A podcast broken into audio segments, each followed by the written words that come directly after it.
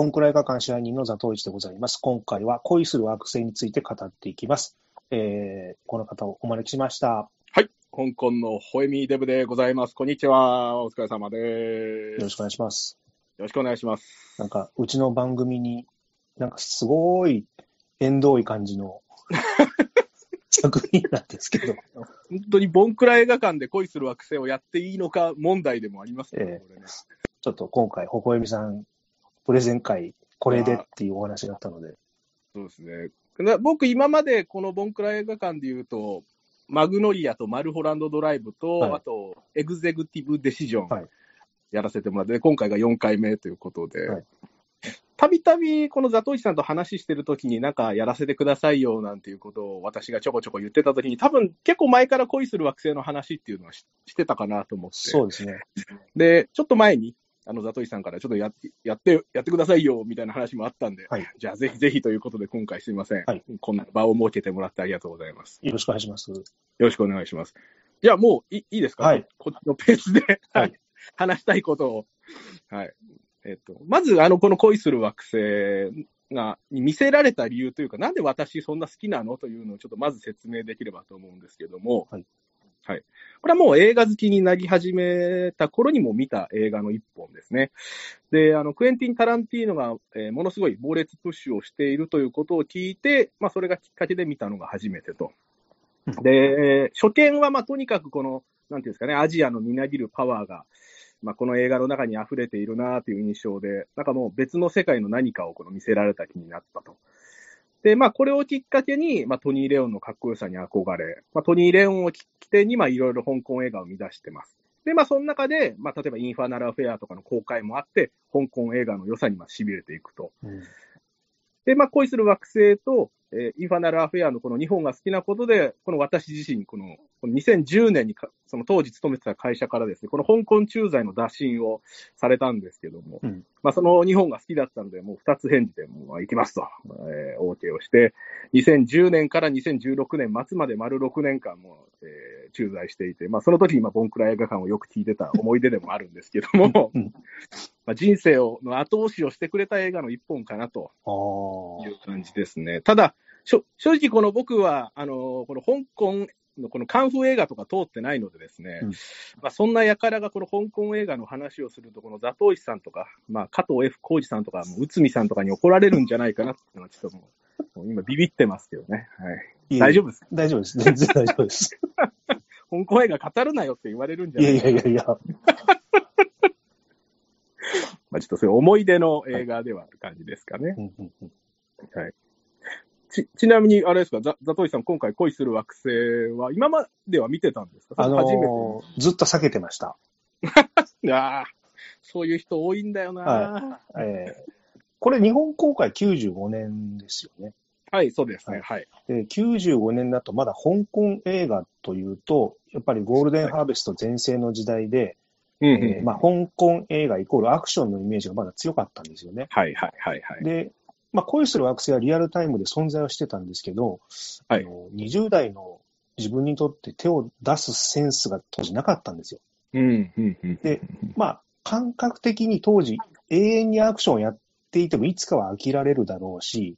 はい。遅かれ早かれこういうスタイリッシュな作品にシフトしていくだろうって肌感覚はあったんですよね。で、その兆候がついに見え出した作品っていう印象があったんですよ。ああ、なるほど。で、まあ、今回、あの、ほえみさんがこの作品をっていうことで見ましたけど、やっぱり、はい。好きな作品として恋する惑星を挙げる方多かったので、まあ、あの、自分の守備範囲外の作品見るっていうのも、こう新鮮で面白いと感じましたね。はい、はい、はい。おーた、だ、あの、恋愛映画自体、もう自分自身の、その、なんていうんですかね、経験の浅さとか、バリエーションの少なさゆえに、共感する箇所、ちょっと少なかったんですよね。うん、うん、うん。まあ、確かにこの映画の登場人物たちってね、ちょっとなんか、癖のあるというか、おかしい人も多いじゃないですか。うんで、あの、まあ、若い頃って過去の辛い思い出がフラッシュバックするのも嫌なんで、結構避けてるジャンルではあったんですよ。はい、はい、はい、はい。でももうこの年になると言うほどフラッシュバックとかもないし、その距離感ありつつ普通に見ることができたとか楽しめたなっていう。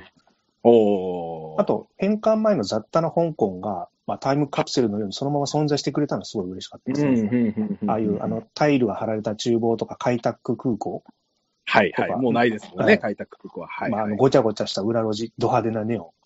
うんうんうんその綺麗なもの、汚いものすべて飲み込んだ、その、僕らが知ってる香港がこの作品にまだ残ってたんで。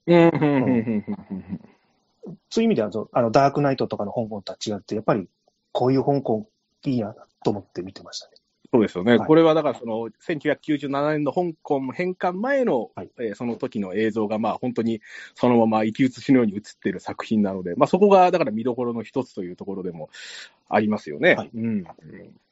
これ確かにこの映画、今、ザトシさんが言ったように、やっぱりこの最初の段階で、もうこのナレーションで、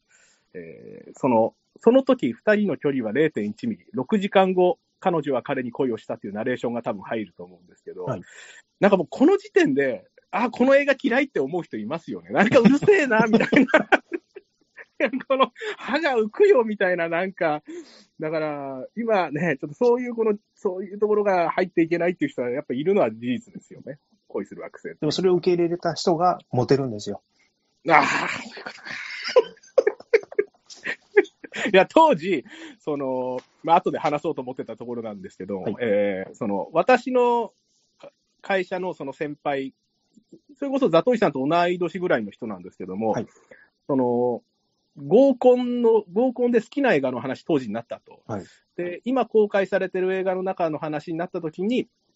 その、女性たちが、はいえーなんかその恋する惑星とかの話をしだしたと。はいで、その私の男性先輩は、もう恋する惑星とかが好きなようなやつはダメだみたいなことを、その、その、合コンで言い出して、はい。じゃあ、何が好きなんですかって問われたらしいんですよ、その女性から。はいそしたら、5人って答えたらしいんですけど。だからまあ、ある意味、この5人と対極にあるような映画ではありますよね。いや、5人、まあね、私最近ね、はいこの、僕ら映画館園で見、見させて、初めて見ましたけど、あれも最高ではありますけどね。また違うものですよね。ええはい 絶対行きたくないな、その合コンも。いや、でも、恋する惑星を見たザトイさんならもう今大丈夫です。大丈夫です。もう全部受け取りまはいす。もはい。5人の話しちゃダメですよ、はいその時だけう、は。もうはい。すいません。まあじゃあ、あの、せっかくなんで、まあ私、この香港に駐在していて、当時その恋する惑星のロケ地とかにも結構当時行ってたのでですね。はい。まあその、これからまあ香港へ旅行に行く方にも少しでもイメージしやすいよう映画の登場した場所とロケ地の説明ができればなと思って、えー話させてください。はい。はい。えーまず恋する惑星の現代であるこの重慶森林ですね。えーこれについては香港に実在する、えーチョンキンマンションから取られてます。えー劇中、えー麻薬密売人のブリジット・リンが潜伏していた建物で、えーインド人が多く居住するちょっとまあ異様な雰囲気の複合ビルですね。まあ、イメージとしては、えー空論城のまあビル版みたいな感じで、うんうん。まあちょっとでかいお化け屋敷みたいな、えー見た目でした、かつては。まあ今はもうあの改装されてしまって、まあ現在は異様な外観ではなくなって、ちょっとスッキリしたビルになってますね。まあ今行くと意外にまあ綺麗な感じだな、なんていうことを、えー受ける場所です。で、このチョンキンマンションは、えーカオルン半島の南端にあるチムサーチョイ地区というところの繁華街の中にあって、まあ、あの、映画の中でもインド人たちが全編に登場しているようにも、実際、インドからの移民が大勢暮らしている場所です。まあ、パキスタン人、ネパール人も多くて、まあ、安安宿が密集しているため、バックパッカーの政治的なところでもあります。沢木幸太郎の深夜特急という、まあ、あの、有名な小説の一巻のこの舞台でもなってますね。うんで、このビル近辺はこの偽物の物売りも多くてですね、まあ、その日本語でよく社長さん、社長さんとですね、声をかけられて、この偽物の時計とかも売りつけられるのでですね、まあちょっと要注意な場所ではあるんですけども。はい、で、建物とすると、1階、2階に両替屋、えー、あとはまあインド食品、えー雑貨やインド料理店があって、まあ、3階以上が、えー宿、そのバックパッカー向けの宿ですね。一度私も住んでいる時にですね、あの、香港に住んで家もあったんですけども、うんうん。ここに一回泊まらないとと思って、これ、あの、おわざわざですね、近くに住んでるのにお金を払って、この、えーチョンキンマンションに一回泊まったことがありますけど、中は意外に綺麗だったりしてですね、あの、一人で泊まる分には、あの、全然使えるような宿でした。そのうん私が泊まったところは。うんはい。あと、まあ、日本から来た人が、この日本円を香港ドルに、まあ、返還する際、換金する際は、まあ、ここのチョンティンマンションに連れて行くことが私多かったんですけど、2階の奥に行くと引き換えレートがいい、えー、この換金屋が多くてですね、うん、まあ、このチョンティンマンションの入り口付近は換金率が悪いので、ぜひ換金される方は2階の奥あたりに行ってみるのがいいかもしれない。うんはい、一応これ豆知識もちょっと入れられる。はいはい、ただ、私帰ってからちょっと6年ぐらい経ってるので、この古い情報だったらすみませんなんですけど。そうですね、結構ね、時間経ってます、ね。もう時間経ってるんでですね。はい。それに対してのちょっとクレームがあったら、はい。私個人によろしくお願いします。はい。ボンクラ映画館は関係ありませんので。はい。で、劇中ですね、えー、振られた金城武が、あこのぐだぐだしたりしている、このマクドナルドというものもこのチムサーチョにあったりしますね。はい。うんで、まあ、チムサーチョはこの日本でいう、まあ、渋谷みたいな街でして、まあ、香港一の繁華街で、まあ、メインの観光地というところですね。あと、このチムサーチョには、この、あの、香港スターの手形がある、この、まあ、あの、有名な道であったり、このブルース・リーの銅像もあります。うん。あと、まあ、あの、ザトウイさんに耳寄りな情報で言うと、このチムサーチョには、あの、ポリスストーリーで、あの、ジャッキーが、この、あの、落ちる、はい、あの、ショッピングセンターもありますので。有名なあそこですね。はい。有名なあそこがありますんで。なので、まあ、香港映画ファンはやっぱここにまず行くっていうのは、はい、お勧めしたいところですね。はい、でですね、はい。つ、つ、続きまして、あとは、あの、フェイボンが働いてるファーストフード店、劇中、ミッドナイトエクスプレスという名前のファーストフード店なんですけども、はい、えー、これは香港島の中にある、このセントラルという街の中にあるランカイフォンという地区に、えー、かつて存在していたお店です。はい、まあ、ここは日本でいう六本木みたいな、はい、街で、まあ、外国人向けのバーとかディスコとか飲み屋が、まあ、あるような地区ですね。はい。まあ、ちょっと香港ならではの街並みなんですけども、ちょっと欧米的なところもあるみたいな感じでしょう。うん、まあ、ハロウィンとか、まあ、何かのイベントことで行けば間違いなく、まあ、様々な人種がもうごったにで盛り上がっているような形でして、私は当時、その、この、この辺の近辺にあるステーキ屋とかケバブ屋とか雑貨屋、あとは HMV とか、まあそういったちょっと買い物とか食事をしたりというところであの街に行ったりしてました。うん、で、その2010年、私が赴任した段階でこのもうミッドナイトエクスプレスというのはなくて、うん、えー、その今コンビニのセブンイレブンとなってました。ただもう、こう、映画公開時の時点でも、もうこのお店っていうのは確か閉店していたと思うのでですね、あの、ファンがあの店に、この、で何かね、ああいう食べ物を買ったっていうファンは多分いないと思いますね。うん、はい。あと、ちなみにこのミッドナイトエクスプレスの向かいにあるこのバーカリフォルニアですね、えー、フェイ・ウォンと、トニー・レオンがフェイ・ウォンを待っていた場所なんですけども、でここも当時駐在地にはなかったかなと思います。うん、はい。あと、このえー、ミッドナイトエクスプレスのこの店の斜め向かいに、このトニー・レオンが立ってこのメモをしてる場所があるんですけども、うん、ちょっとその、店の斜め向かいなんですけども、こう、ちょっと坂になってるんですね。はい、で、私、その、香港に赴任しているときに、日本で付き合ってた、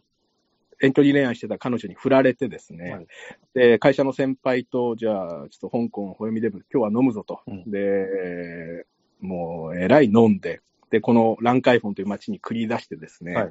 あの、トニー・レオンが立ってたあの坂で、はい、えっ、ー、と、お前よと、前から来る人全員に、このナンパをしろと。もうそういう荒行事をやらされた記憶がある。んですで、もう酔っ払った私がこの前から来るもういろんなこのアジア人、はい、この欧米人に手当たり次第このブロークンな言葉とかでですね、はい、あの、英語でですね、あの、声をかけるんですけども、それはもう玉砕をされるというですね、いまいましい思い出があります。はい、これやっぱ恋愛を断ち切るにはやっぱそういうことが必要だということをその先輩言ってましたね。ちょっとあの、金城武しかありますね。そうですね。ちょっと、はい。ちょっとやっぱそこでシンクロしていった感じがあるんですよね。はい、あの映画をやっぱ見返すと、ああ、あの通りでナンパしたなっていう思い出もやっぱ蘇ってはい。はい。で、あとこのまあセントラルなんですけども、あの劇中トニー・レオンの住むマンションもここにあります。うんはい。ヒルサイドエスカレーターというこの世界一長いエスカレーター、全長800メートルあるエスカレーターの、うん、えー、この横に今立っているこのマンションがトニー・レオンの住むマンションだったんですけど、はい、えー2016年末の段階ではまだこのビルあってですね、たまに私自身もあそこ、このエレベーターの、エスカレーター乗って通ると、この劇中の登場人物みたいにこのかがんで、えー覗くような真似をしたりっていうことはよくやって、まあ覗いたら覗きになるんであんまね、できなかったですけど、はい。まあ、当時、あの、この部屋には誰か住んでいた様子で、まあ空き家ではなかったですね。うん。その後、一応2018年の末にこのプライベートでですね、私香港行った時に、えーこの場所に行ったら、このマンションはもう更地になってまして、今はもう多分別のビルが、えー建ってると思われますね。うん。で、まあ、このアパートは当時実際、その撮影時には、えー撮影監督であるクリスクリストファー・ドイルが、本当にその時に住んでいた家を、えー使ったというようなところですかね。はい。あとですね、えーまあ、トニー・レオンが仕事中、このや昼飯を食う屋台も、えーこのセントラルというゾーンにありまして、えーそのセントラルのスタンディストリートというところで、まあ、あの、職勤務中にあの、ごご飯を食べるシーンっていうのは、ここで撮影されているという形です。うんまあ、ちょっと異国情緒あふれる街なのでですね、えーこの、えーセントラルのランカイフォンというところは、えーおすすめスポットになってます。うんあと、ロケ地で言うと、えー劇中、この金城武がこの自分の気持ちを整理するため、あの、明け方にこのひたすらこの走り込みをしてたこの野球場あったと思うんですけど、あはい。はい。あそこはですね、このティンコン道というこのカオルン島にあるこの野球場でして、はい。これ私当時この駐在してた時にこの日本人のソフトボールチームに所属してたんですけど、はい。この駐在者たちがこの、なんか、みんな集まってやるような、まあ、スポーツですよね。はいソフトボールチームに入ってたんですけど、はい毎週日曜日朝にですね、この練習とか試合をここでやってたんですよ。これ後で僕、気にしてから気づいてですね、だから、あそこで野球やってたっていう思い出が、後からできました。当時そこでやってる時は全く気づかなくて、はい後で、その、なんか日本に帰って調べ物をしてた時に気づいたんですあよ。ーもう知らずに聖地巡礼してた知らずに全量なんですよ。はい、こういうパターンもあるんではいすね。はい後から聖地だったみたいなね。まあ、あの、本当このロケ地に関してはもう話し出すと本当キリがないので、まあ、あの、メインなところだけ今。はい。えーで、じゃあ次はですね、まあ、あの、本作のスタッフの、だったり、まあ、トリビアなどなどをちょっと話せればと思うんですけども、はい。はい。えー恋する惑星は、まあ、二つの恋愛ストーリーで構成されています。えー前半の刑事役、金城武と、えー麻薬密売人のブリジット・リンの物語と、あと後半の、まあ、警官役トニー・レオンと、えーファストフード店の、えーフェイボンの物語。この二つの物語です。で、まあ、それぞれ物語は異なる撮影監督によって撮影されています。まあ、前半のパートは、えーウォン・カーワイのデビュー作、今すぐ抱きしめたいを撮影したアンドリュー・ラウ。えー後半のパートは、えーウォン・カーワイの2作目、えー天使の涙を撮影したクリストファー・ドイルと。えーこの二人がえー撮影監督として、えー存在しています。うんで、まあ、アンドリュー・ラウですね。えーこの方は、まあ、もともとどういう経歴かというと、まあ、ショーブラザーズのカメラマン募集に応募し、映画界に入り。で、その後、えー、友は風の彼方にで撮影監督としてデビュー、えーウォン・カーウァイのデビュー作、今すぐ抱きしめたいの、えー撮影監督を務めています。えー本来は、まあ、クリストファー・ドイルの予定だったんですけども、都合が合わずというところでの、えーアンドリュー・ラウだったみたいですね。うんまあ他のウォン・カーウァイ作品であれば、えー欲望の翼、えー楽園の瑕で、えー第二撮影班を務めてますと。まあ、後にこの名作インファナル・アフェアシリーズを作っておりまして、まあ、まあ、最近この 4K でリバイバルされて、はいえーたんですよ。この3作見たんですけども、この相変わらずこれ、これもね、最高だなと。はい、このインファナルアフェアのロケ地も結構いろいろ行ったんですけども、まあ、ここの話もしたいんですけども、これはまたいつかどこかでするようにします。はい。はい。あと、まあ、もう一人のその撮影監督、クリストファー・ドイルですね。えーウォンカーバイのメインのえー撮影撮影監督といえば、まあ、この人です。え2作目の欲望の翼から、えー務めてるんですけども、えーまあ、ウォンカーバイ映画のこの絵面を作った、まあ、重要人物ですかね。まあ、様々な、まあ、名称の撮影を、えーもうそれ以降もやっていて、まあ、エドワード・ヤンだったり、えーバディ・レビンソン、チャン・イーモー、えージム・ジャームッシュ、シャマラン、ホドロフスキーと、もうそうそうたるメンバーの、えーこの撮影を担当していると。うんで、まあ、日本にゆかりのある結構方でして、えー写真集で言うと、あの、月刊三浦理恵子の写真集を、このですね、クリストファー・ドイルが撮影なんですよ、ね。ああ、僕昔お世話になりました。あ、お世話、お世話されてたんですか、はいクリストファー・ドイルに。そうですね。あれ、当時、だから2000年代後半ぐらい、この月間何々っていうの流行ってましたよね。ありましたね。はい。女優さんをメインでやるというところで。はいうん。そういうのは、三浦理恵子会はクリストファー・ドイルが撮ってる。おはいあとは、まあ、あと、えー、とですね、タイフーンシェルターという映画をですね、このフジテレビ出資で、えーこのクリストファー・ドイルっていうのは、この香港返還直後ぐらいに実は撮っていて、はい。で、まあ、この香港返還をモチーフにした映画らしいんですけど、うん。でしかも浅野忠信主演、えーで、ヒロインが小川玉樹と、あと、まあ、カレン・モクも出てるということで、はい。で、なんかそんな映画あるんですけども、ただ現状この VHS のみしかなくてですね、うんうん。このなかなか見る術がちょっとなくて、これはまあ見れてないんですけども、はいちょっとこれ一回チェックしなきゃいけない映画かなとは思ってますね。はい。あと、このクリストファー・ドイルで言うと、えーっと、まあ私の話で言うと、この香港駐在時代に、まあさっき話した、この入っていたソフトボールチームに、はい。まあ日本から転勤してきた、まあ某大手証券会社の方がいて、はい。でその方の息子さんが元、えー日本での子役さん、子役で、まあ、なかなか大きな役とかやるような有名な子役だったんですよ。はい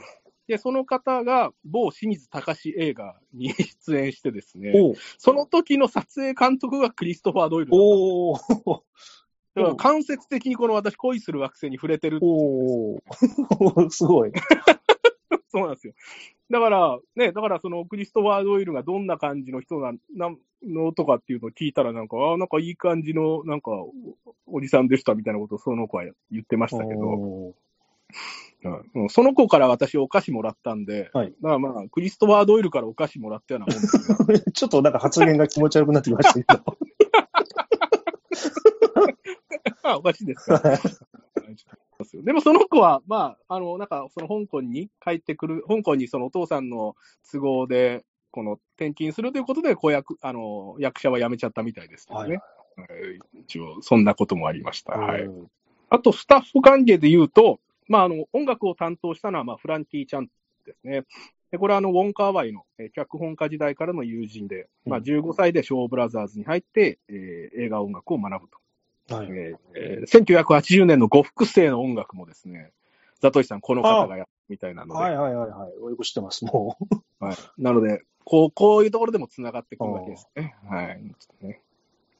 ょっとね呉服生は、あれでしたっけ？あの、サモハンですかね？サモハンメインのやつで、ジャッキーはもうゲスト出演なんですけどね。あ、ジャッキーメインではないやはいつ、まあ、こんなつながりもありますと。あと、まあ、えっ、と、重要な人物で言うと、まあ、編集美術、衣装デザインはウィリアム・チャンという方で、まあ、ウォン・カーワイの、えーこの編集のつなぎとかのアイディアはもうこの人が出したということで、もう全作品にうん参加している、まあ、重要な人ですね。まあ、衣装とか美術もやってるので、まあ、ウォン・カーワイ映画といえば、その辺もやっぱ見どころの一つなのでですね、この方も結構重要な人物かなという感じです。はい。で、あと、ここからは、まあちょっとトリビアとかちょっと小ネタをまあ話せればな、なんと思ってるんですけど、はいあの、映画制作についてなんです。もうまあ、成り立ちですね、この映画の。で恋する惑星はウォン・カーワイのまあ大作、えー楽園の傷というものを中国本土で撮影し、まあ、その制作が遅れた2ヶ月のその中断の間に生まれました。うんえーその中断して、えー香港に戻った際に作られてるんですけども、えーまあ、作るきっかけは、まあ、香港という土地へのまあ愛情を持ったこと。で、そこから物語が想起されてます。えー劇中の前半パートは、まあ、自身にも、えーゆかりが深いというチョンキンマンションが舞台となっています。えー楽園の傷の撮影をこの休止しているこの2ヶ月間の間に、まあ、撮影、編集、公開されて、えー全体の撮影期間は23日とうん。いう、この短い間で作られていると。もう、まあ、今のウォン・カーワイならですね、これ絶対にありえない。もういつ完成するかわからない映画をですね、はい。まあ、今、この作ってると言われるウォン・カーワイなのでですね、この時はやっぱもうキレキレで作ってたのかなという。めちゃくちゃコスパいいですね。めちゃめちゃコスパいいですね。もう、い今、今、ね、こんなこと絶対できない監督なんですけどね。はいはい、やってくれよって感じですよね。はいもう、はい。でですね、撮影、このウォンカーワイの撮影スタイルについてのインタビューの記事をちょっと見つけました。はいで当時ですね、えーこの記事によると、まあ、ウォンカーワイのインタビューです。で、ほとんどの撮影は夜に行われたんだが、まあ、えー行われた。えーまず午後になると、毎日僕はチョンキンマンションの横にあるホリデーインの、えー地下のコーヒーショップに行くと。えーそこでその日取る分のダイアログを書き上げる。うんえーやがて6時頃になるとスタッフたちも335集まってくる。そして、じゃあこのシーンはあそこで撮ろう。このショットはここで撮ろうとかっていう感じで撮影に出かけていくと。えーロケ場所もあらかじめ決められてはいなかった。えーチョンキンマンション内部での撮影ももちろん許可なし。必要最低限、最小限のスタッフたちとこっそり中に忍び込み、10分か15分一つのショットを撮り、慌てて逃走する。うんしばらくしてまた何食わぬ顔でやってきて、パッと次のショットを撮り、また走って逃げる。えーそんな繰り返しと。うんえー照明も高ず、そこに現にある光を、えー利用するのみと。カメラも手持ちというですね、とんでもない環境で、このゲリラ撮影をしていたと いう、だから、あの映画のに、ね、特にずその前半部のあの本、そのチョンキンマンション内のリアリティっていうのは、やっぱまあもう本当にそのまま映してるという、まさにうんそういうところなんですね。あと、この撮影の苦労話について、トニー・レオンのインタビューもありまして、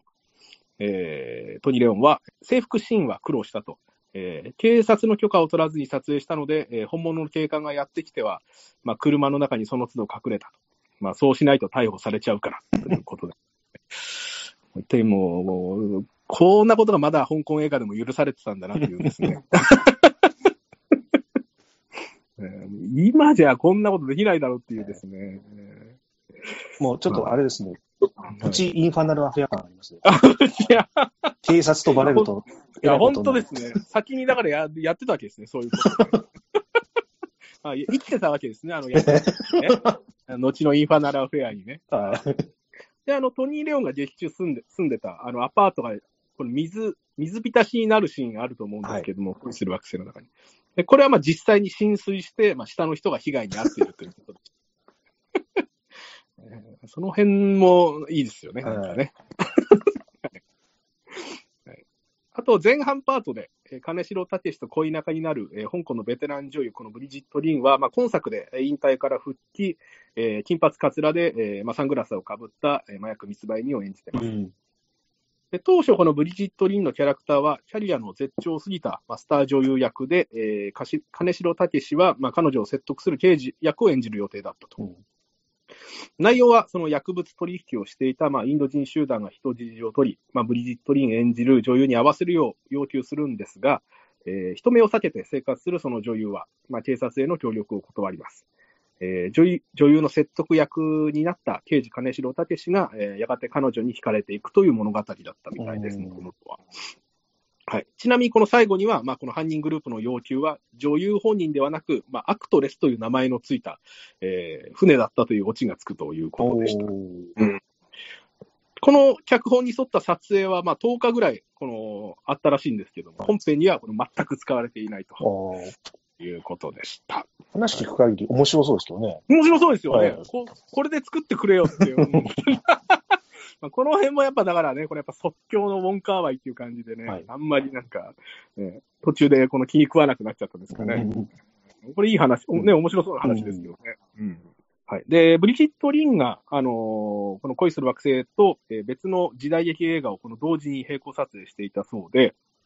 えー恋する惑星はこの短期間で作らなければいけなかったこともあって、まあ、他の映画のメイクと衣装とを隠すために、えー彼女のキャラクターに、まあ、この金髪のカツラとサングラスと大きなレインコートを着せさせて、まあ、ごまかしたという、あの格好の理由はそういうようなところにあるみたいですね。はい。で、まあ、その、えーブリジット・リーのキャラクターに関しては、まあ、この、ウォン・カーワーが、このジョン・カサベテスのグロリアのジーナ・ローランズと、まあ、うん女優、グレタ・ガルボをモデルにして作ったということでした。このこのブリジット・リンっていうのは、もともとあれですか、香港映画でいうと、どうどういったポジションのあれだった感じなんですいやかね。、売れっ子だったと思います。あの、ポリスストーリーのヒロインの一人として、僕らはもう見てたんで。はいはいはい。あ、じゃあもう、めちゃめちゃ普通に、ほその香港映画界の、まあ、ひもうヒロインというか、ど真ん中に対して女優さん。はいなるほど。そんな方がじゃあ復帰してこれに出てたわけなんですね。だから、えーこれ知らなくて見てびっくりしたんですよ。あ、そうですか、はい今回。あ、出てるみたいなそう。そうそうそう。えー、た確かにちょっとでも分かりにくいですもんね。いサングラスと、確か今言ってるね、サン金サングラスとね、グラ、あの、カツラですからね、はいなんかちょっとね、わかりにくいのかなと思ったんですけど。あ、なるほど。そういう大御所だったわけですね。はい。はい。で、あと、つ、えー次はですね、あの、前半のストーリーでこのフェイ・ボンが、えーまあ、大きなこのガーフィールドというこの猫のキャラクターのぬいぐるみをおもちゃ屋で購入してるシーンあると思うんですけども、まあ、その後、後半のストーリーで、えートニー・レオン演ずる警官に、の家にあるというような形です。うん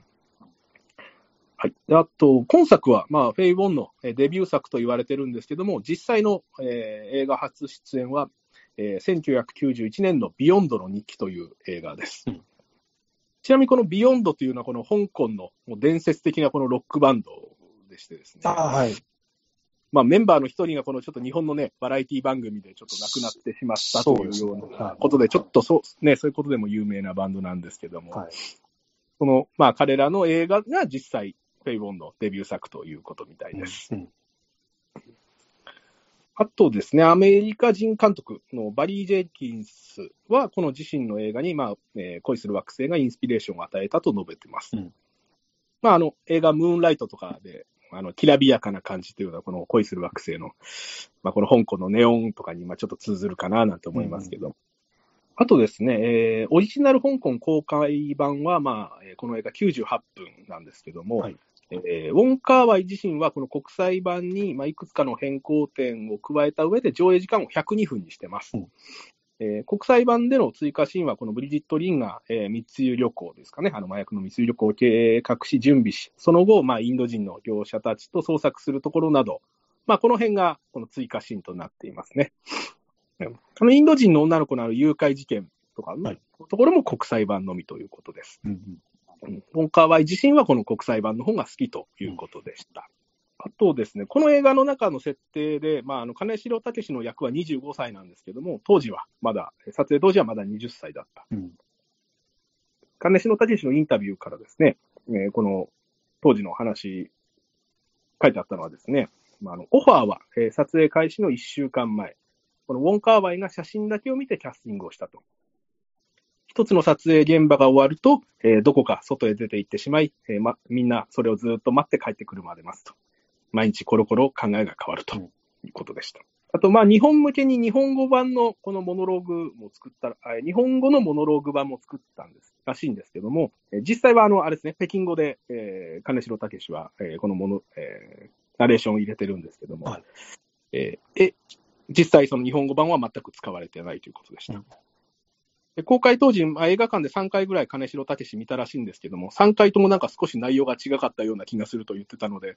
もしかしたら今見れてるものと、その本当に一番最初、香港で公開したものの内容が違ってる可能性もありますね。あと、金城武ネタで言うと、まあ今まで、この今作までに、この広東語というのは喋れなかったみたいです。うん。まあ、この映画で覚えたということでしょうか。うんはい。でこの映画で、えー金城武は4カ国語を喋ります。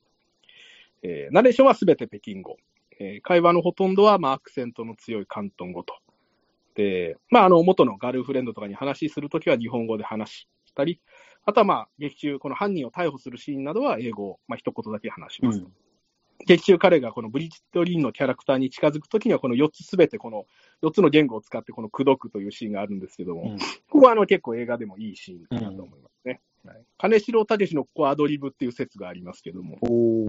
はい、なかなかいいところですね。はいまあ、このお恋する惑星は、まあ、広東語、北京語、日本語、英語、ヒンズー語、アラビア語とですね、この様々な言語が飛び交う、えーとても多多国籍な映画なので、うんまあ、この異異国感というところも恋する惑星の見どころじゃないかなと、えー思います。うんはい。はい。あとですね、この、まあ、恋する惑星のこの、この映画の、まあ、音楽についてなんですけども、この恋する惑星といえば、この劇中に登場する音楽がとても印象的に、えー残ります。えーパパスママスの、えーカリフォルニア・ドリーミング、えークランベリーズのドリームスをカバーした、えーフェイ・ウォンの夢中人、えーダイナ・ワシントンの縁は異なもの、えーデニス・ブラウンのシングス・イン・ライフというですね、まあ、いずれもこの耳に残るような曲が、この劇中歌として使われてます。うんまあ、特にこのカリフォルニア・ドリーミングはこの6回もこの劇中で流れるのでですね、もうなんか、この映画といえばこの曲みたいな、なんかもうはい頭の中にずっと残るような、この曲を聴きながらフェイボーンがこの働いてるシーンっていうのはすごいです。なんかもう頭の中に脳裏に焼き付きますよね。はいはい。これやっぱりサントラも人気ありそうですよね。ああ、そうですね。恋する惑星は、はい、サントラも人気あるありますね。はい。やっぱこの楽曲いいですからね。うん、私は、この特にこの夢中人、フェイボーンがカバーしてた夢中人が本当に好きで、この駐在時代にこの曲を聴きながら実際あの、この、あの例のエスカレーター、セントラルのエスカレーターを登ってですね、かがむポーズをしてたりししましたよ。フェイ、フェイボーンになってました。不審者じゃないですか。いや、そうなんですよね。あんまそれやるとやっぱ、まあ実際フェイボーンはあの劇中不審者ですからね。はい。やってることはね、ね不審者なんですけど。ね、この、だから、この映画のラストは、このエンドロールに入るタイミングで、このフェイボーンの夢中人が流れるんですけど、もう本当この、この入るタイミング、え、この曲がかかってエンドロールが入るタイミング、これ本当に最高なんですよ、うん毎回僕このシーンでもう、わーってもう嬉しくて、家だったら叫んじゃいますね。うん最高すぎて。これでお酒飲んじゃってもこれでもうお酒飲みます。はい。クイッともうですね。はい。ちょっと濃いめの、はい。濃いめとかもうストレートですね。ウイスキーのストレート。はい。もうこれ、夢中人のタイミング、エンドロール、ダッですね。はい。最高ですね。はい。で、ウォンカーワイ自身がこの音楽について語るインタビューもありました。で、まあ、カワイは、えー音楽は最終的にはまあ自分の感覚で選ぶと、えー歌詞に意味あ意味があるような歌、えー歌詞で映画の次の展開が汲み取れるような歌は、えーあまり使いたくないと。う。うん。まあ、感覚的に何かが伝わるような曲が良いと語ってました。はい。まあ、先ほど、また、トイさんが言ったように、まあ、音楽、まあ、この映画のサントラも含め、まあ、音カワイ、今作に限らずとも、まあ、どの映画も音楽いいのでですね、まあ、そこも見どころの一つかなと思います。まあ、音カワイ映画の音楽について語ると結構いろいろ、あの、語り手がいっぱいいますので、はい。あまりここは私は深く、はい、話しません。はい。あと、まあ、あの、まあ、恋する惑星の誕生に、まあ、一つポイントになるものとしては、この1997年の、まあ、香港返還前のこの空気、映像を残したいという、このウォンカーワイの思いが大きく起因しています。はい。で、その香港返還に対してどういうことを語ったのかというのが、このニューズウィークのインタビューでですね、ちょっとあの見つけることができたので、はいえーちょっとそれをご紹介できればと思うんですが、まずですね、香港返還前のインタビューです。でインタビュアーから、えー香港返還前に香港を離れるつもりはないかということに対して、えーウォンカーワイはこう答えてますと。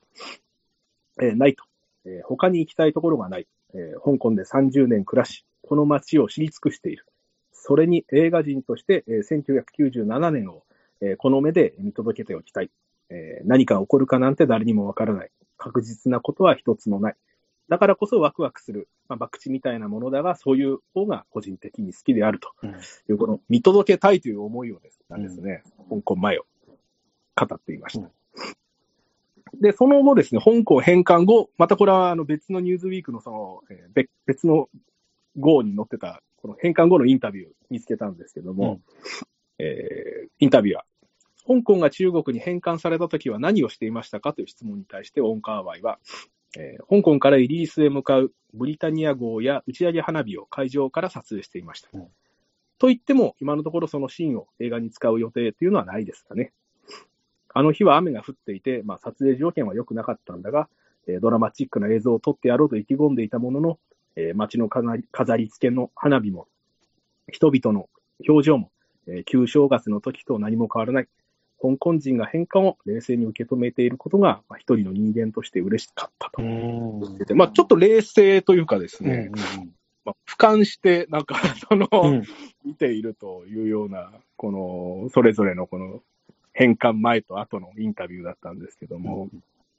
ちなみにこのウォンカーワイ自身は上海生まれで、はい。5歳の時に香港に移住してきてるんですね。うんで、まあなんで生まれ自体はこの中国大陸なので、まあその、この辺がまあ香港をこのちょっと客観視できる冷静さっていうものをもしかして持っているのかもしれません。うんまあ香港の人々っていうのは結構この政治意識が高い人が多かったり、が多くてですね、まあ国の成り立ちとしてそのイギリスに統治されて、まあ貿易拠点になって、まあこの他国との接触も多く、まあね、嫌がおでも政治を意識しなきゃいけないような、えーことが多かったりするのかなというのはありますよね。うんうん。で、まあ、ウォンカーワイは、上海で生まれて、まあ5歳で香港で来て、で、まあ、撮影監督のクリストファー・ドイルはオーストラリア人。うんで、フェイ・ボンは、フェイ・ボンもあの北京生まれで、高校卒業のタイミングで香港に来てるんですよ。うんうんだから、まあ、ある意味、この外から香港に来ている人たちが集まって、この客観的に香港を見る視点があったということで、まあ、こういう今まであたらなかった新しいこの香港映画うん。いいですか、そのカンフー映画であったり、ああいったもの以外の新しいこの香港映画が生まれたというようなところがもしかしてあるのかもしれません。外からの視点による、まあ、今までにない目線みたいな感じですかね。あなんか、あれですね、だから、リドリー・スコットのブラック・レインの大阪とかですね、はい。あの、ソフィア・コッポラの、えーロスト・イン・トランスレーションの東京みたいに、この、なんていうんですか、この、そ外から見るな目線で、それが違う、違うものに見えるみたいな感じですかね。うんうんうんうん、に近いのかもしれませんね。で、まあ、そんな恋する惑星の、えー当時の香港での興行成績ああ、はいはい。なんですけども、え香港では、まあ、批評家の評価高かったんですけども、えー残念ながら3週間で打ち切りにされてます。うん。上映関数はたった7巻と。うんで興行収入は、えー767万香港ドルで、まあ、年間39位。うん。ほぼ同時期に公開されたラブストーリーの、えーですね、このレス主演レスリー・チャン、監督ピーター・チャンの、えー君さえいれば、えー金糸玉葉という作品は、えーヒットして、こっちは、えー興行収入えー290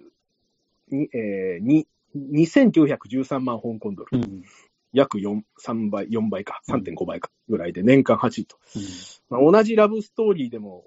ほぼおな、ね、同じ公開で同じラブストーリーでも、もうこんだけ差があったと。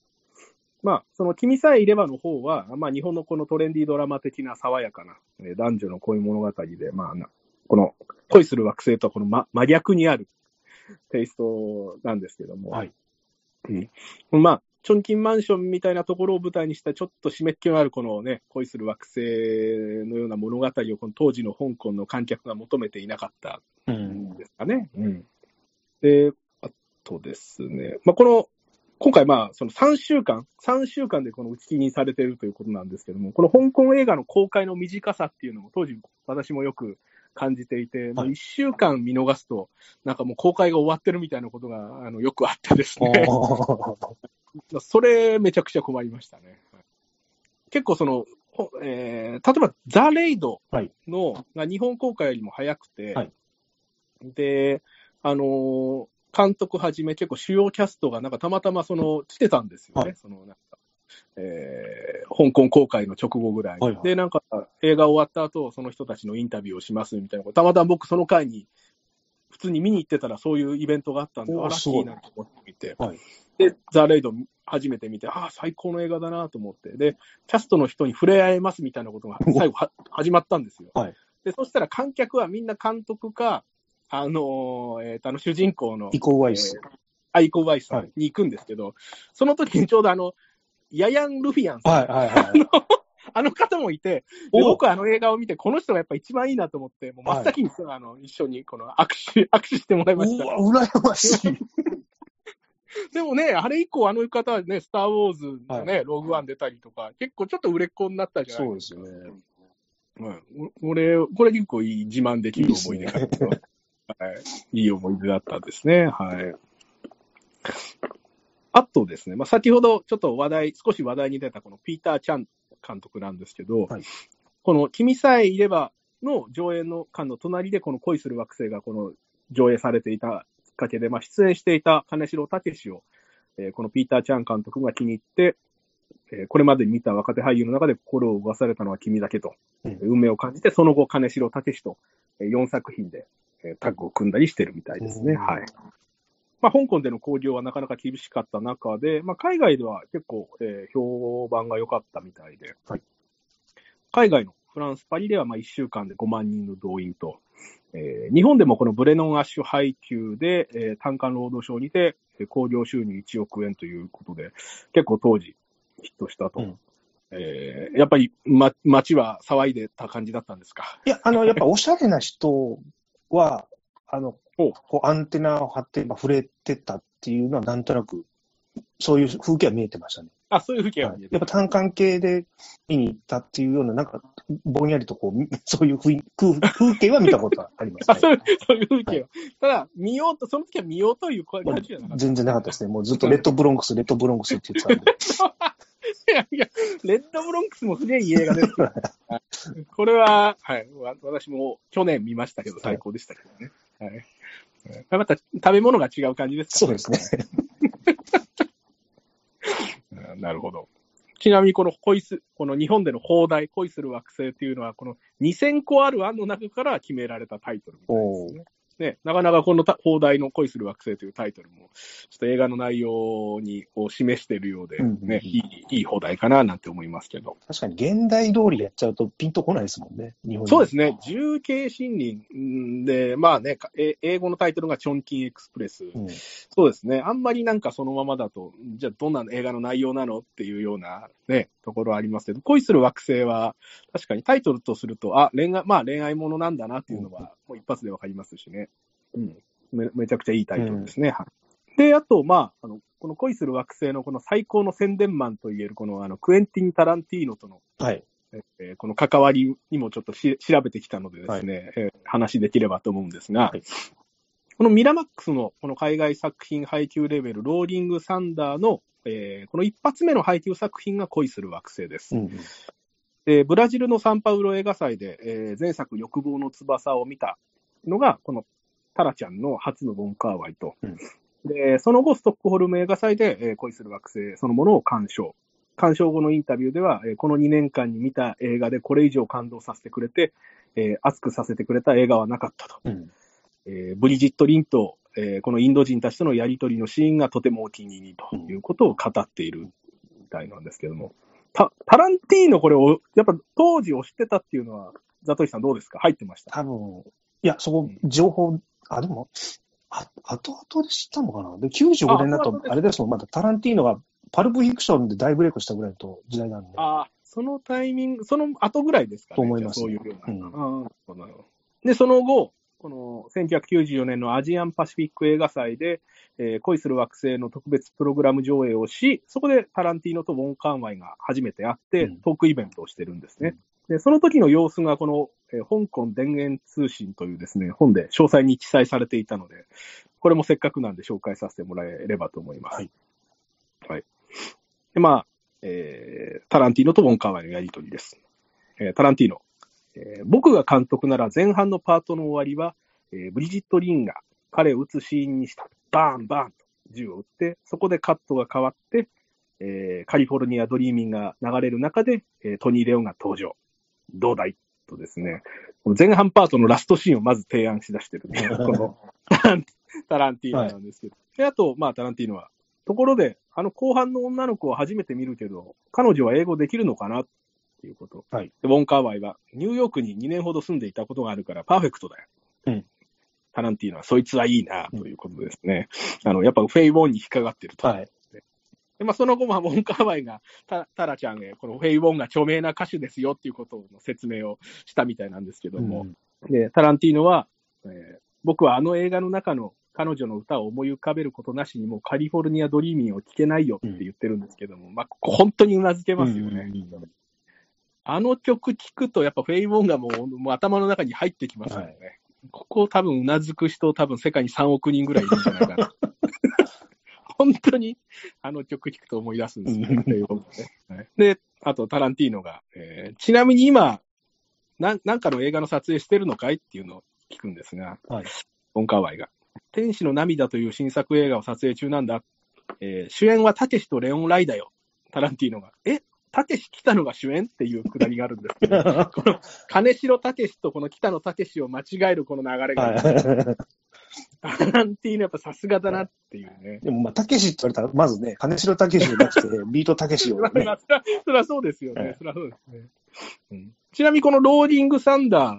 の 2, 2, 2発目のこの配給作品がこのソナチネらしいんですよ、ね。おー。はい。だからやっぱタランティーノはやっぱこのすごいですよね、はいこのね、本当にね、見る目が。はい。で、まあいろいろ会話をした後に、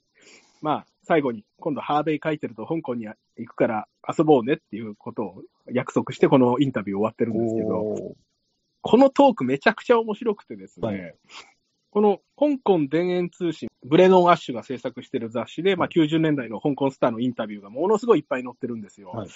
これめちゃくちゃ読み応えあるムックなのでですね、あのこれをお聞きの方はぜひこれを読んでほしいと。はい。ネネットで見る、見ても多分2、3000円ぐらいでまだ買えるっぽかったのでですね、はい。ぜひ、あの、これを読んでもらうのはいいかもしれないですね。はいはい。で、まあ、ちょっとあとは、まあ、その他に話したいことを、じゃあちょっとポコポコと言えばと思うんですけども、さっき言った、ちなみにちょっと話に少し出た、あの北野武について、はいえーこのウォン・カーワイが、まあ、あの雑誌の中で、えー北野武について語ってるインタビューもありました。北野さんの作品を見ていると、非常、私は非常に、えー濃厚な日本というものを感じると。えーかつて私が小さい頃に見た昔の日本の有名映画監督に共通するものを持っていると。えー成瀬幹雄の浮雲、うんえーえーまあ、村康夫の入れ墨、えー黒澤明の蜘蛛の巣城、羅生門、通知清純の殺しの楽園。こういった作品の雰囲気を、えー北野さ北野さんの作品にも感じるんですと。うん北の映画で、えー日本映画の雰囲気を味わえるわけです。私は海外に行った時、観客が行くようなところではなく、ごく普通の路地裏をぶらぶら散歩するのが好きなんですが、えー北野さんの作品には日本の路地裏を回って、まあ、日本のいろんな姿を裏から見てるような印象を私に与えてくれますとうん。いうようなことを言ってるので、まあ、この辺はなんかウォンカーワイのこのまさに映画にも近いような、まあその路地裏を回るじゃないですけども、はいそのメインのところではなく、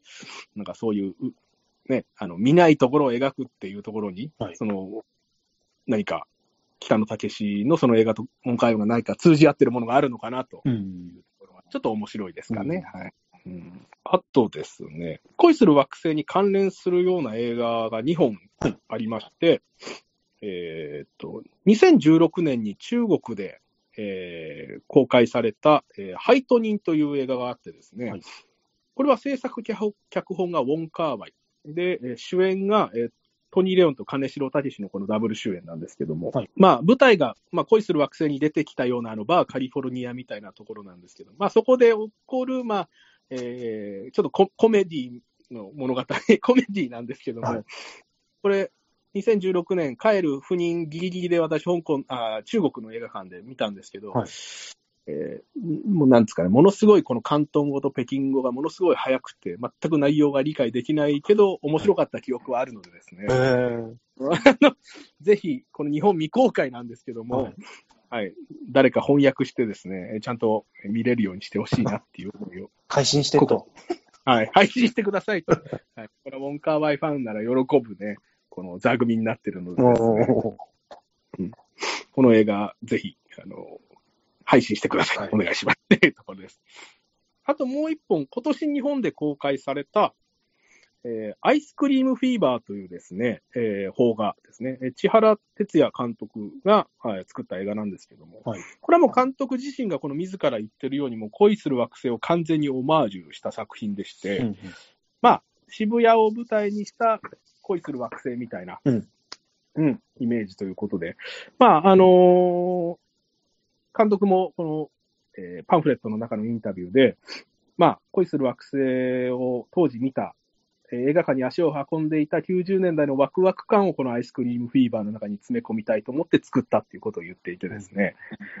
ものすごくこの恋する惑星の影響感にある作品にあるのでですね、もし、あのー恋する惑星が好きな人は、このアイスクリームフィーバーを見てもらえると、お、これいいぞと思ってもらえるのは間違いないかなと思います。これはちょっとちょっとお勧めしたいところです。あとですね、えー、ウォン・カーワイがサングラスをかけてる理由なんですけども、はい。はい。これ一応言われてるのは、なんかその、ウォン・カーワイ自身はこの、まあ、いつも寝不足なんで、はい。えー現場で眠っているのをえーカムフラージュするためと自分では言ってるらしいんですけど、うん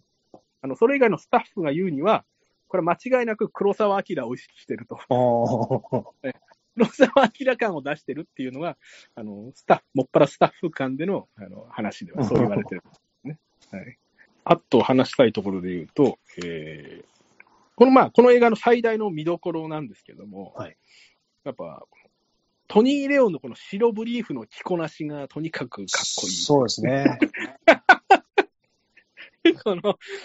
この白ブリーフ史上一番かっこいいんですよね、これね。そうですね。笑いが起きないっていう マジックを。すごい、これ、これちょっと総勢、そう、すごいですよね、これ。え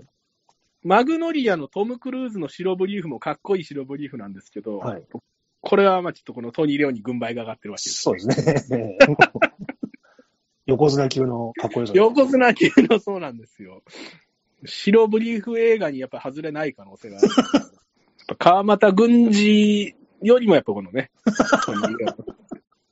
はいこれだからやっぱ、あの、見る、これから見る方は、これやっぱトニー・レオンの白ブリーフを見てほしいなっていう。うん一応話したいことは、ザトシさん、私言えたんですけども。はいはい。えーっと、あとちっちゃく感想とかは、あ、感想。そうですね。一応じゃあ私の感想からいいですか？あ、どうぞどうぞ。一応このまあ恋する惑星は、まあその、なんですかね、移りゆく時代の中でこの刻まれた、その街の記憶の思い出が、まあこの缶詰にされたような映画で。うん。まあ、あとはもうその手持ちカメラをこの多用した映像で、まああたかも香港にいる気にさせる。まあ、香港の雑踏、この喧騒の中に入り込めると。まあ、異国感を味わえる映画。ああ、香港に行きたいなと思ったら本当に見てほしい一本。もう、見ただけでも海外に行ったようなもんですと、まあ、私は思います。あと、まあ、あの、今ですね、この自分が見ているその街やこの身近な人間関係がずっとこの未来永劫そのままあるわけではないということで。だから今、そのいる街を感じ、また人と人との出会い、その瞬間を大切にしようというちょっとこの人間参加のような映画かなと私自身は思っています。まあ、ああと、まあ、白ブリーフはダサくないよと、かっこいいよという映画です。はい。なので、はい、ほ恋する惑星は大好きな映画ですね。はい。以上です。はい。あとなんだろうな。あの、金城武が寂しくていろんな人に電話するシーンとか、あ、はいはいはいはい。あと、トニー・レオンが室内の小物に話しかけるっていう、そうだったじゃないですか。まあ、ああいうので、はいはい。実生活で言葉に出さないんですけど、なんかセンチメンタルな気分の時に、その日常、日常の何気ないものとか状況に対して、はいなんかこういう心の中で思う経験ってそういえばあったなっていうのを、ォンカーワイの世界にいる住人じゃないですか。いやいやいやいや十分ですよ。やっぱなんかね、失恋した時ってこう、日常に見えるものがまた変わって見えたりとかあるじゃないですか。はいはいはいはい。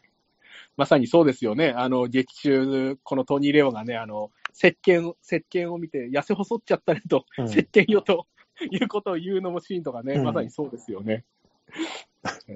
で、ま、ね、その、後半、あのフェイ・ウォンが部屋に忍び込んで、はい。いろんなものを変えたりとか、ねはい。するんですけど、あれも勝手にそのね、部屋に入って小物変えた、筋力増やしたとか、その、BGM がそのドリームスのカバー曲がかかって、可愛らしい演出になってるんですけど、これ、現実だったらいややばいっていう。これは、はい多分捕まってますからね、あれ。はい。ストーカーで、かつてやっぱこれ不法侵入ですからね。はい いや、それを、やっぱああいうちょっとね、あの、ファンタジーのなんか良さみたいな感じで、なんかこの、ええ いい話になってるっていうのは確かにこれは問題ではあるんですけど。あの、不思議ちゃんっぽいフェイ・ウォンがやるから、まあ、ね、ギリ。いや、確かに。でもこれは多分やっぱり見てても、やっぱりやり、あのえっては思いますよねええ。それはあのあの。いい話になってるっぽいからいいけど、みはいたいな。あれやってること本当まずいですよね。まあ映画だから、その、バレるかバレないかって、その、スリル感も観客が味わえるから面白いは面白いですけど、ええ まあ現実だったらちょっと待ってよっていう。いや、これ、だから、この恋する惑星の面白さって、だからその、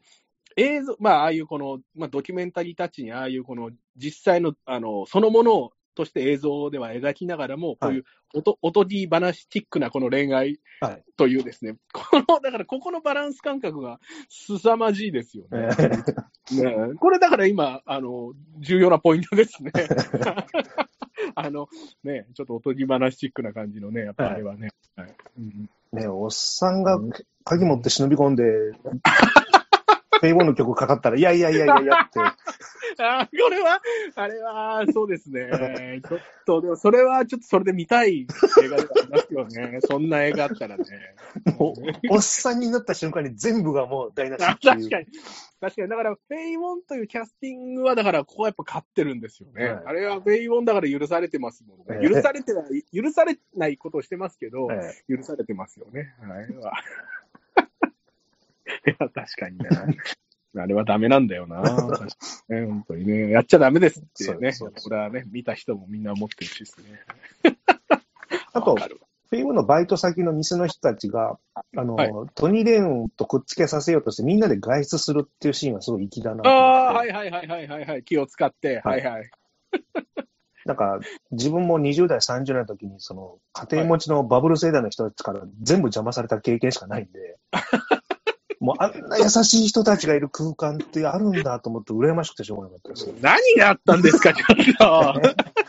何があったんですか？いやね、結婚できてる人ってやっぱりモテるんですよ。前に前に行くんですよ。にわかりますよ。やっぱこの既婚、ね、会社とかでもやっぱ既婚者男性が、やっぱちょっとそういうような、なんかね、お前そういうこ、そういう中でちょっと口説くムーブ入るんかいみたいな人いますもんね。はい結構ね。ああ。だからそれに比べたら、あの、ね、店の親父のかっこよさというか、まあ、確かにあのね、あの、なんか、くっつけてあげようっていうのを気にしてますもんね。うんああなるほどあその目線はちょっとなかったですね。あいいですね。でもこの作品のその影の主役ってあのおじさんじゃないかなと思って。たまあそうですね。だから、あのもの、つないでますよね。はいだから、ある意味、その、それぞれ、全くね、か違うところの話を、唯一起点としてつなげてるのは、やっぱあの、おじさんですし、はいそうですね。だから、この恋する惑星の中で言えば、結構重要人物かもしれないですね。この役者さんもちょっと 情報がなかったので、はい。す、そすいません。あちょっとあのおじさんの情報は、わかんなかったですはいでも、あの、あの方は確かスタッフだったと思います。あスタッフから、はいスタッフから登用されての役だったような気がするんですけど、はいはい違う、違かったらごめんなさい。まあ、あと、ね、あの、前編後編の後編に出てくる人が前半にもちょっと出てるっていうのは、はいはいはいまあ、その2周目がが面白さっていう、2周目の面白さが感じられるってはいいうのは、はい。ああ、なるほどですね。やっぱか回数重ねても全然見見れる映画ですよね。だからその、でちょっとリンクしてるところがやっぱ繰り返し見れる面白さの一つうんうんですかね。まあ、あとはそのやっぱ音楽もいいですし、うんやっぱね、なかなかカカフェとかにかかってそうですよね、こういうのね。ババーの、ね、よくたまにあるじゃないですか、映画とかをずっと垂れ流ししてるようなお店とか、はい。かかよくありますよね、こういうね、恋する惑星は。うん。あと、やっぱり照明の綺麗さというか、うん、うん、うん、うん、うん。あの、ジュークボックスのもう、きらびやかさっていうのも。はい、はい、はい、はい、はい。多分実物見たら、あれ？こんなんなの？っていうと思うんですけど、映像で見るとすごい綺麗に見えてるっていう。確かに、確かに。だから、この辺はクリストファー・ドイルとかのそういう力が多分相当大きいような気しますね。うんうん。やっぱ見せ方、やっぱこの香港映画のキラキラ感、やっぱすごいですね、この作品の。ブリジット・リンがあの、最後撃つじゃないですか。はいはいはいはいはい。はい、ああの、なんか話の起点がよくわかんなくてですね。いやいやああだからた、あの流れ、あの辺の流れってちょっとよくわかりにくいですよね。はい。もしかそ、なんかその流れになるような撮影はしてたけども、カットしちゃったのか。たいえこれちょっと物語のこのつながり上、なんか分かりにくいとこ、特に前半戦はあるんです、な、なん、その、一旦、なんだろう、あのバーのブリジット・リンみたいな女性がたまに出るんですよ、はい。香港人の女の子が。で、ブリジット・リンが一回あそこから抜けて、またあの女の子とあの彼がちょっとイチャつき出してるシーンとか、あの辺の流れとかがちょっと分かりにくかったりするんでですすよよねね。。わかります、わかります。だからこれは多分やっぱこの香港映画、このならではの、まあ、ならではというか、モンカーワイならではの、まあ、特にそこまでうん深く考えて作られてないのかななんては思うんですけど、うんあそこつながりよくわかんないですね。なんか前半のインド人逃げちゃった事件のうん手引きしたのはあいつだったのかとかいろいろ考えたんですけど。いや、でも多分そう、そうなのかな。手手引きしてたのはあいつなのかもしれないですけど、うんもちゃんちゃんと説明されてないですよ。そうなんだろう昨日ちょっと他の人と映画の話してて、もうあはいはい。今スマホがある時代なので、はいはいはいはい。あの、脚本でこうすれ違いとかがもうできなくなったねって話をしてたんですよ。あー、なるほど。で、今回、あの後半、手紙を渡すっていうシーンがあったじゃなはいいですか。はいはいはいはいはいはい。で、ね、一回捨てたけど雨に濡れちゃって、もう一回拾ったけど、滲んでどこに行ったかわからないっていう。はいはいはいはいはい。もうこういう演出ってもう今できないなっていう。ああ、もうけ携帯があるということで。はい あやっぱドラマが作りにくいですよね、きっとね。うんそういう、ああ、なるほどな。確かにな。携帯がね、あったらこの恋する惑星というのは確かに作りにくいですよね。うんその、人との出会いのあ、あね、ああいう描き方、まあ、スタートはあったとしても、その後の関係性とかって難しい。で序盤のあの、女の子が鍵と一緒に手紙を渡して預かっといてって言われたのも、はいはいはいはいはいはい。まあこの時代だからこそできたっていう。なるほど。うん今じゃ、今じゃ作られない映画ですね、うん確かにね。で、店中の人が全員その手紙読んでるってのも笑いましたね。さっきいい人たちって言ってたじゃないですか。あ、読まれるんですよ、でも手紙を。はいさっき。あ、あれもでも人間味あってはいいですよ。いいですけど、個人情報思いっきり無視し、ねい、や本当もう。ねわざわざあの湯湯気を当てて、あの ちゃんとこの海苔をほぐして、はい。このね、あの切らずに、あの、この、で、ね、そのうちの一人は鍵で忍び込むっていう。うん。冷静に考えたらああの店大概のことは全員でしてるなって。いや、本当ですね。いや、これはだからやっぱ、潰れてなんぼですよね。これは、いやいやこれ食べログがあったら、あそこの店の評価偉いことですよ。いや、でもね、トニー・レオンでそれ店売って自分カラオケ屋やってるっていう。ああまあ確かに。なかなかなかやっぱやり手なんですよね、まあ、オーナーは。はい、そうなんですよね。すげえやり、うん、確かに、あの、抜けた感じですもんね、もうね。はいトニー・レオンに売っちゃって。確かにな。いやー視点変えるとちょっとすごい映画だなっていう。そうですね。だからこのおしゃれ映画のね、仮面をかぶったね、そういうちょっとストーカー映画である。はい。まあ、だちょっとヤバめではあるんですけど、これはね、この映像の見せ方と音楽で、そうですね。も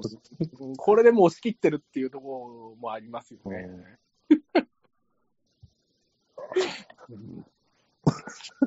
いいですね。あの、まあ、多分今だったら、まあ、いろいろギャーギャー言われるっていうのもあるかもしれないですけどね。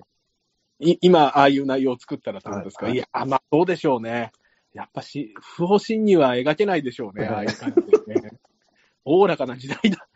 おおら かな、おおらかな時代だったんですかね。ね、ちょっとこの、だから、ほん香港ちょっとザトウシさん一回行ってほしいんですよね。はい。というか、一緒に行きたいぐらいですよ。本当いろんなね、はい。さっき言ったように、インファナラフェアのロケ地であったりだ、はいもうね、もっと本当に香港映画のいろんな場所があるのでですね。だからねうん僕はやっぱり最大の悲しいのは、ゴールデンハーベストがもうないっていうのが、ああ、なるほど、なるほど。なんか多分、あの、裏山とかは残ってるんじゃないかなと思うんですけど、ほうほうほうほうほうほうほう。じゃあもうそこ、その裏山には行くしかないですね。じゃあね あとなんだろう、あのね、邪剣に出てた、あの、はい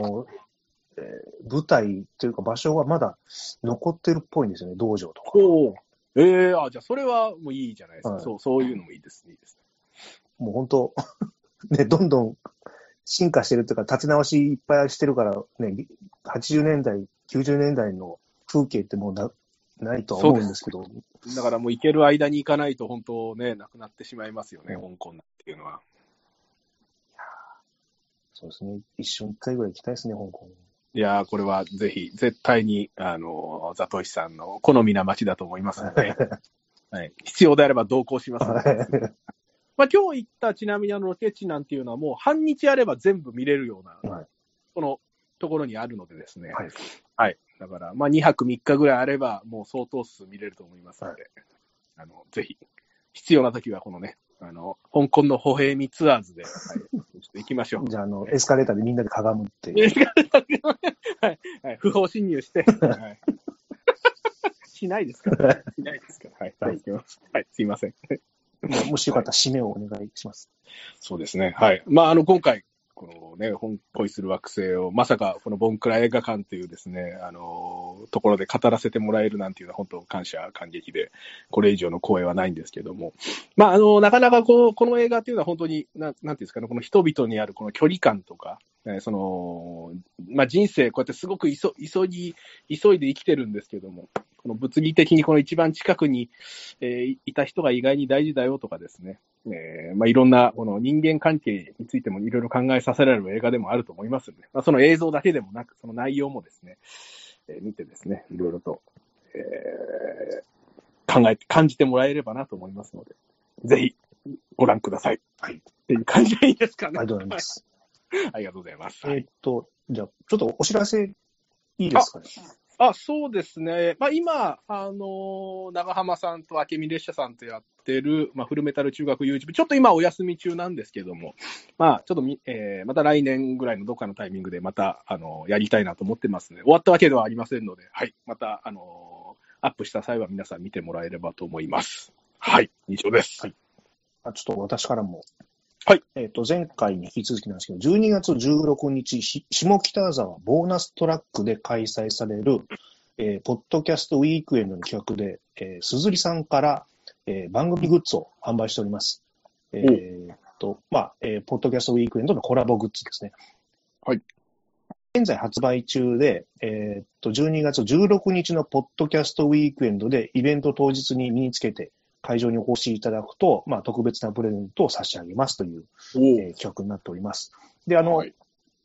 ポッドキャストウィークエンドの販売会場で代表的なグッズを展示しているので、あの、まあ、現物見て欲しくなったら、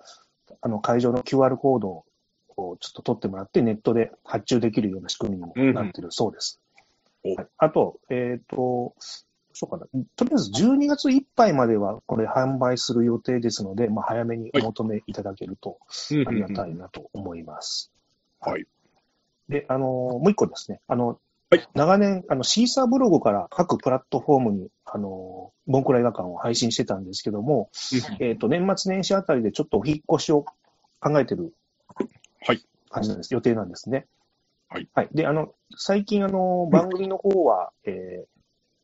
旧アンカーですかね、ポッド、今だとポッ、ん？えー、Spotify for Podcasters ではい。配信されてる方が多いので、そっちにちょっと移行する予定なんですけども、うんうんまあ、あの、ボンクラ映画館の X のアカウントとかインスタグラムで引っ越しした際は告知をしますので、もしかしたら、あの、現在、あの、Spotify とか iTunes、Amazon Music、Google Podcast から登録して聞かれてる方で、ちょっと今後更新されてないのはおかしいなと思う可能性があるので、改めて検索して再登録の必要がもしあったら、ちょっと、あの、もう一回やってくださいという、すいません。お手間取らせる可能性があるので、はい。よろしくお願いいたします。はい。ということでございました。はいあ。